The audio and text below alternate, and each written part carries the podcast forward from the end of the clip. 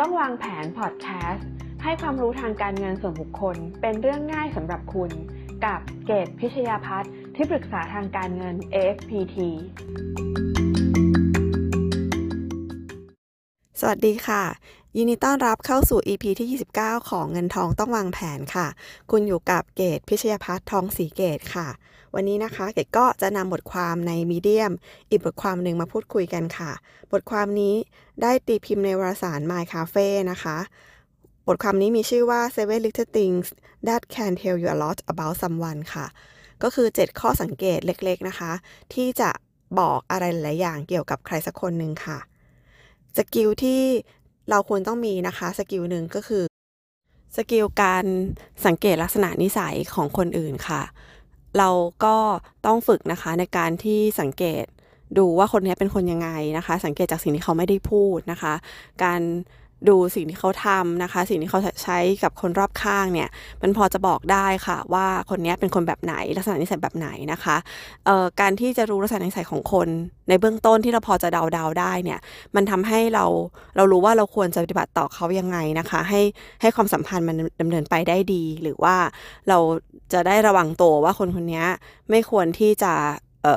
ดิวลึกซึ้งต่อมากนักนะคะ อาจจะดิวแค่แค่งานที่จำเป็น แล้วก็แยกย้ายกันไป เพราะว่าเขาอาจจะเป็นคนที่ไม่น่าคบนะคะ หรือบางคนเนี่ยก็แบบเป็นคนที่แบบเออดีมากๆเลย น่าสนใจ อยากสานสัมพันธ์ต่อนะคะ เพื่อที่จะเป็นเพื่อนต่อหรือว่าทำธุรกิจต่อร่วมด้วย สิ่งเหล่านี้ค่ะ ก็ควรจะเก็บรายละเอียดเอาไว้นะคะ เพื่อที่ให้เราประเมินได้ค่ะว่า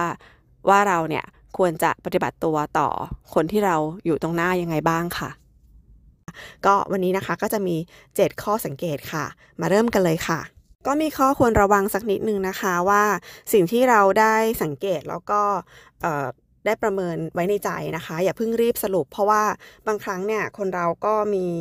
มีวันที่ไม่ดีนะคะ มีวันที่หงุดหงิด มีวันที่เจอเรื่องไม่ดีมานะคะ บางครั้งก็อาจจะไม่ได้คงเส้นคงวาอย่างนั้นเสมอไปนะคะ สิ่งที่เราเห็นก็อาจจะเป็นแค่บางเสี้ยวหนึ่งของเขา ซึ่งเขาอาจจะเพิ่ง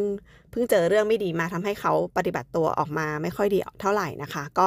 ก็แค่สังเกตแล้วก็เก็บเอาไว้ แล้วก็ดูกันไปอีกหลายเหตุการณ์เพื่อ confirm ค่ะ ข้อแรกนะคะ คือการที่เขาเนี่ย ให้ความสำคัญกับการคอมมิชเมนต์ไหม คือการรับปากค่ะ เป็นคนที่รักษาคำพูดไหมนะคะ เช่นเออบางครั้งเนี่ยเราเราเราดูแค่เรื่องเล็กๆน้อยๆก็ได้ เพราะว่ามันอาจมันก็ต้องส่งผลไปถึงเรื่องใหญ่ ๆด้วยนะคะ เช่นบอกว่าเออเรื่องนี้จะตอบกลับภายในวันศุกร์นะคะ หรือว่าฉันกำลังจะไปถึงภายในอีก 5 นาที นะคะ หรือว่าเราจะโทรกลับคุณภายใน6โมงหกโมงเย็นวันนี้นะคะ คือเขาได้ทำแบบที่เขาพูดไหมนะอ่าบางคนเนี่ยบอกว่าจะถึงแล้วจะถึงแล้วเนี่ยแต่แต่ว่าคือนั่งรอไปครึ่งชั่วโมงก็ยังมาไม่ถึงเนี่ยนะคะ หรือบอกจะตอบกลับก็ไม่ได้ตอบกลับอย่างนั้นนะคะ ก็คือเอ่อดูว่าเขาเป็นคนที่ให้ความสำคัญกับการรับปากหรือคำพูดพวกนี้ไหมนะคะ เหตุการณ์เล็กๆพวกนี้ถ้าประกอบกัน ไปเรื่อยๆนะคะมันก็บอกลักษณะนิสัยของคนได้นะคะ แล้วก็เราจะสามารถไว้วางใจเขาได้หรือไม่นะคะ ในการที่จะมอบหมายหรือฝากงานใหญ่ ๆ ให้เขาทำนะคะ เราจะคาดหวังกับเขาได้มากน้อยเพียงไหนค่ะ ข้อที่สองนะคะ uh, how they treat people below them ก็คือ การที่เขาปฏิบัติตัวกับคนที่ที่ฐานะต่ำกว่าเขาอะค่ะหรือคิดง่ายๆคือคนที่มาให้บริการเขาที่ให้ service เขานะคะ หรือคนที่แบบไม่ได้มีผลประโยชน์อะไรกับเขาเลยเนี่ย เขาได้ปฏิบัติตัวคนเหล่านั้นยังไงนะคะ เช่นการปฏิบัติต่อพนักงานเสิร์ฟพนักงานบริการต่างๆ ที่ติดต่องานด้วยนะคะรปภที่จอดรถหรืออะไรก็ตามเนี่ย เรื่องเล็กๆน้อยๆพวกนี้มันก็บ่งบอกถึงว่าเขาเป็นคนที่มีจิตใจเมตตาต่อคนอื่นประมาณไหนนะคะ จิตใจดีไหมเป็นยังไงบ้างค่ะ เพราะคนเราเนี่ยมักจะต้องมีการ ฏิบัติตัวแบบตั้งอกตั้งใจคนที่มีผลประโยชน์กับตัวเองอยู่แล้วถูกไหมคะคนที่มีผลกระทบมีผลประโยชน์กับเราแล้วก็จะแบบมีレスปอนที่ดี แต่ว่าคนที่มีประโยชน์อะไรกับเราเลยเนี่ยคนเดินผ่านข้างทางขอทานหรือคนที่มาขอเงินเนี่ยเขาปฏิบัติตัวคนเหล่านั้นยังไงบ้าง ก็ก็พอจะสะท้อนได้นะคะ ถึงจิตใจของเขาค่ะ ข้อที่ 3 ค่ะ how their car looks อันนี้เนี่ยก็เป็นข้อสังเกตหนึ่งซึ่งซึ่งเขาบอกว่าเอออยากรู้ว่าคนนี้เป็นคน มีวินัยขนาดไหน หรือเป็นคนมีระเบียบยังไงก็ไปดูในรถของเขานะคะว่าว่ารถเขาเลอะเทอะของหล่นเต็มรถหรือเปล่าจะเป็นระเบียบไหมนะคะ หรืออาจจะเป็นแบบบางคนบอกว่าถ้าได้มีโอกาสเข้าไปในบ้านของใครสักคนหนึ่งเนี่ยก็เห็นบ้านก็พอจะรู้แล้วนะคะ บางคนก็บอกว่าไปดูที่ตู้เสื้อผ้าเขาค่ะ อันนี้ค่อนข้างเป็นเรื่องส่วนตัวนิดนึงนะ แต่ก็เป็นข้อสังเกตหนึ่งค่ะที่ที่จะจะสะท้อนความเป็นเป็นคนคนนั้นนะคะ ข้อที่ 4 ค่ะ how they act when they make a mistake ก็คืออเขาปฏิบัติอย่างไรเมื่อเขาได้ทำผิดนะคะ เขาเป็นคนที่แบบเมื่อเขาทำอะไรผิดไปเนี่ย เขาขอโทษออกมาไหม แล้วก็มีการแบบพูดคุยถึงทางแก้ว่า เออต่อไปจะไม่ทำแบบนี้ หาทางออกอื่นที่ดีกว่า หรือว่าพยายามปรับปรุงตัวไหมนะคะ หรือว่าเขาแบบ เงียบไปเลยทำอะไรผิดแล้วก็เงียบไปเลยไม่ไม่ไม่ไม่พูดถึงเรื่องนั้นอีกนะคะ ไม่รู้ว่าจะแก้ไขไหมนะคะ หรือว่าบางครั้งก็ออกมาในแนวก้าวร้าวตอบโต้ด้วยซ้ำนะคะแม้ทั้งตัวเองผิดก็คือใช้อารมณ์โกรธกบเกลื่อนนะคะ หรือว่าเป็นคนที่แบบโทษคนอื่นนะคะว่าที่มีความผิดพลาดนี้เกิดขึ้น เพราะว่า เขาถูกกระทำจากคนนั้นคนนี้ คนอื่นมีผลทำให้เขาทำผิดเงี้ยนะคะ ก็ก็พอจะดูออกว่าเออคนนี้เป็นคนคนยังไงนะคะทำทำผิดแล้วยอมรับผิดไหมหาทางแก้ที่ดีไหมหรือว่าโมโหกบเกลือหรือว่าหมกหมกเม็ดแล้วเงียบไปเลยอะไรอย่างเงี้ยนะคะ ข้อที่ 5 นะคะ how they act when you make a mistake ก็คือแล้วสิ่งที่เขาตอบสนองต่อเราเวลาเราทำผิดล่ะ ถ้าเกิดเราทำความผิดนะคะ แล้วเราก็ขอโทษนะคะ แสดงความเสียใจแล้วก็หาพยายามแบบ หาทางแก้ไขให้ดีขึ้นเขาเป็นยังไงบ้างเขาให้อภัยเราไหมหรือว่าเขาแบบเขาต่อว่ารุนแรงนะคะ หรือว่าเขาก็อาจจะโกรธเราละมีการตำหนิเราตามฟีดแบ็กโดยตรงอะคะ่ะซึ่งจริง ๆ แล้วเนี่ย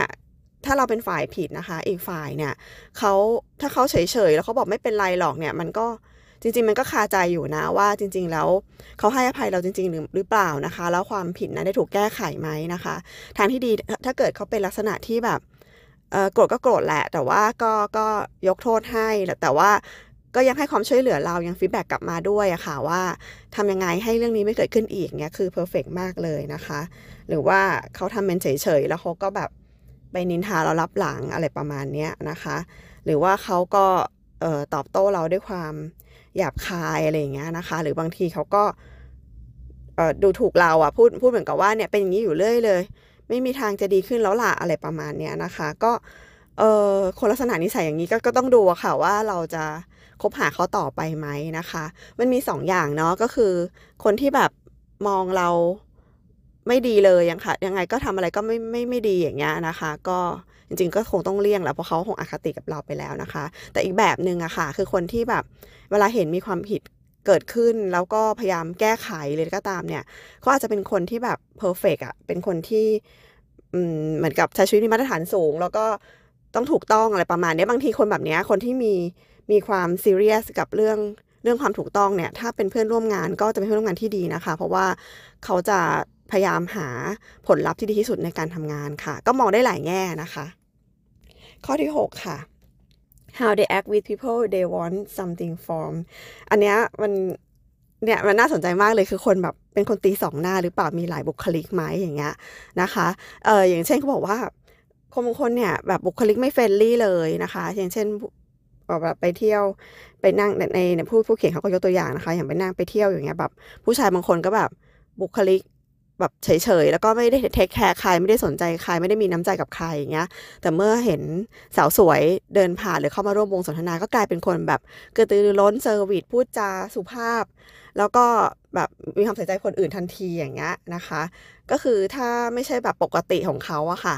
ในเวลาปกติแล้วพอมีอะไรที่กระตุ้นว่าเขาอยากได้อะไรจากใครเขาจะเปลี่ยนไปทันทีเนี่ยมันมันก็น่ากลัวนะคือเหมือนกับว่าเป็นแบบ split personality อะค่ะ คือ อยากจะได้อะไรก็คือต้องพยายามทำทุกทางเพื่อให้ได้มา โดยที่ไม่ได้เป็นคนแบบนั้นโดยปกติอะค่ะ ข้อที่ 7 นะคะ how their real life compare to social media life นะคะ ก็สังเกตดูค่ะในโซเชียลมีเดียของของคนบางคนกับชีวิตจริงมันไม่เหมือนกันเนาะอืมในในโซเชียลมีเดียบางคนเนี่ย เป็นคนที่แบบเอ่อดูดีดู friendly นะคะ หรือว่าโพสต์เขียนคำคม อะไรที่แบบว่า โอ้โห เป็นคนแบบ เป็นคนเน้นความซื่อสัตย์เป็นคนเน้นเน้นเอ่อเรียกว่าดีต่อโลกช่วยเหลือผู้อื่นอะไรประมาณเนี้ย แต่ตัวจริงก็แบบไม่ได้คนมีน้ำใจอะไรเลย หรือว่าไม่ได้ friendly ขนาดนั้นนะคะ หรือว่าเอ่อก็คือบางแสดงว่าเขาเป็นคนที่แบบให้ความสำคัญกับ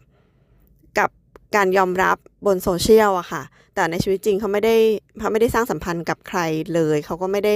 ตั้งใจที่จะช่วยเหลือใครจริง ๆ อย่างเงี้ยนะคะ ก็ก็ต้องสังเกตดูค่ะว่าว่าโลกบนโซเชียลกับโลกตัวจริงอะมันต่างกันไหมซึ่งซึ่งจริง ๆ แล้วเนี่ยคนปกติมันก็ควรจะใกล้เคียงกันนะคะ มันแสดงความถึงความจริงใจเนาะอ่าแต่ถ้าเกิดว่ามีการปั้นปั้นที่เกินจริงในในโลกโซเชียลแล้วตัวจริงไม่ได้เป็นแบบนั้นเนี่ย มันก็สะท้อนให้เห็นถึงว่าเขานิยมชมชอบความความเฟกอะค่ะ หรือความที่จะว่าจอมปลอมก็มันก็แรงไปเนาะอ่า แต่ว่าจริงๆ แล้วมันก็ควรจะเป็นเรื่องเรื่องปกติธรรมดาที่แสดงออกทั้งโซเชียลแล้วก็ในชีวิตจริงอะค่ะ แต่ถ้าเกิดใครที่เน้นเน้นแสดงออกแบบแบบแบบนั้นบนโซเชียลถ้าตัวจริงไม่ได้เป็นอย่างนั้นเนี่ยก็ก็ควรจะระวังเอาไว้สักนิดนึงอะนะคะ ซึ่งทั้งหมดทั้ง 7 ข้อเนี่ยนะคะ ก็โดยรวมๆแล้วก็ ยังยังยังยืนยันคำพูดเดิมตั้งแต่ตอนต้นนะคะว่ามันเป็นแค่ข้อสังเกตะค่ะแล้วก็อย่าเพิ่งรีบตัดสินคน เพราะว่าบางครั้งเราอาจจะเข้าใจผิดก็ได้นะคะ ประเมินผิดก็ได้ แต่ว่าสังเกตสิ่งเหล่านี้ประกอบกันดูนะคะ มันก็เป็นเครื่องมือที่ดีนะคะ ในการที่เราช่วยให้เราประเมินผู้คนนะคะ แล้วก็ประเมินเรื่องความสัมพันธ์เนาะเพราะว่าจริง ๆ แล้วเนี่ยชีวิตเราจะเป็นไปได้อย่างมีความสุข เติบโตสำเร็จแล้วก็มีความสุขก็คืออยู่ที่คนรอบๆข้างที่เราคบหาด้วยอะค่ะ เราก็ควรจะเลือกที่จะสนิทนะคะ อยู่ในรอบวงของใคร แล้วก็ควรที่จะเลือกเฟดออกจากใครนะคะ ก็จะมีผลต่อ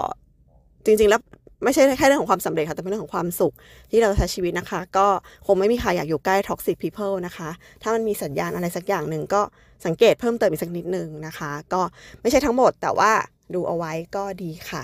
ขอบคุณที่ติดตามกันนะคะ แล้วพบกันต่อไป EP หน้าค่ะ สวัสดีค่ะ ขอบคุณทุกท่านที่ติดตามเงินทองต้องวางแผนค่ะ อย่าลืมกด subscribe กดกระดิ่งแจ้งเตือนจะได้ไม่พลาด EP ใหม่ๆนะคะ ท่านสามารถติดตามในรูปแบบของ podcast ได้ทาง Spotify Podbean Google Podcast Apple Podcast โดย search คำว่าเกตพิชยาพัฒน์เงินทองต้องวางแผนค่ะ ท่านที่ชอบอ่านบทความนะคะ ก็สามารถติดตามได้กันใน Blockdit ค่ะ search คำว่าเงินทองต้องวางแผน แล้วพบกัน EP ถัดไปค่ะ สวัสดีค่ะ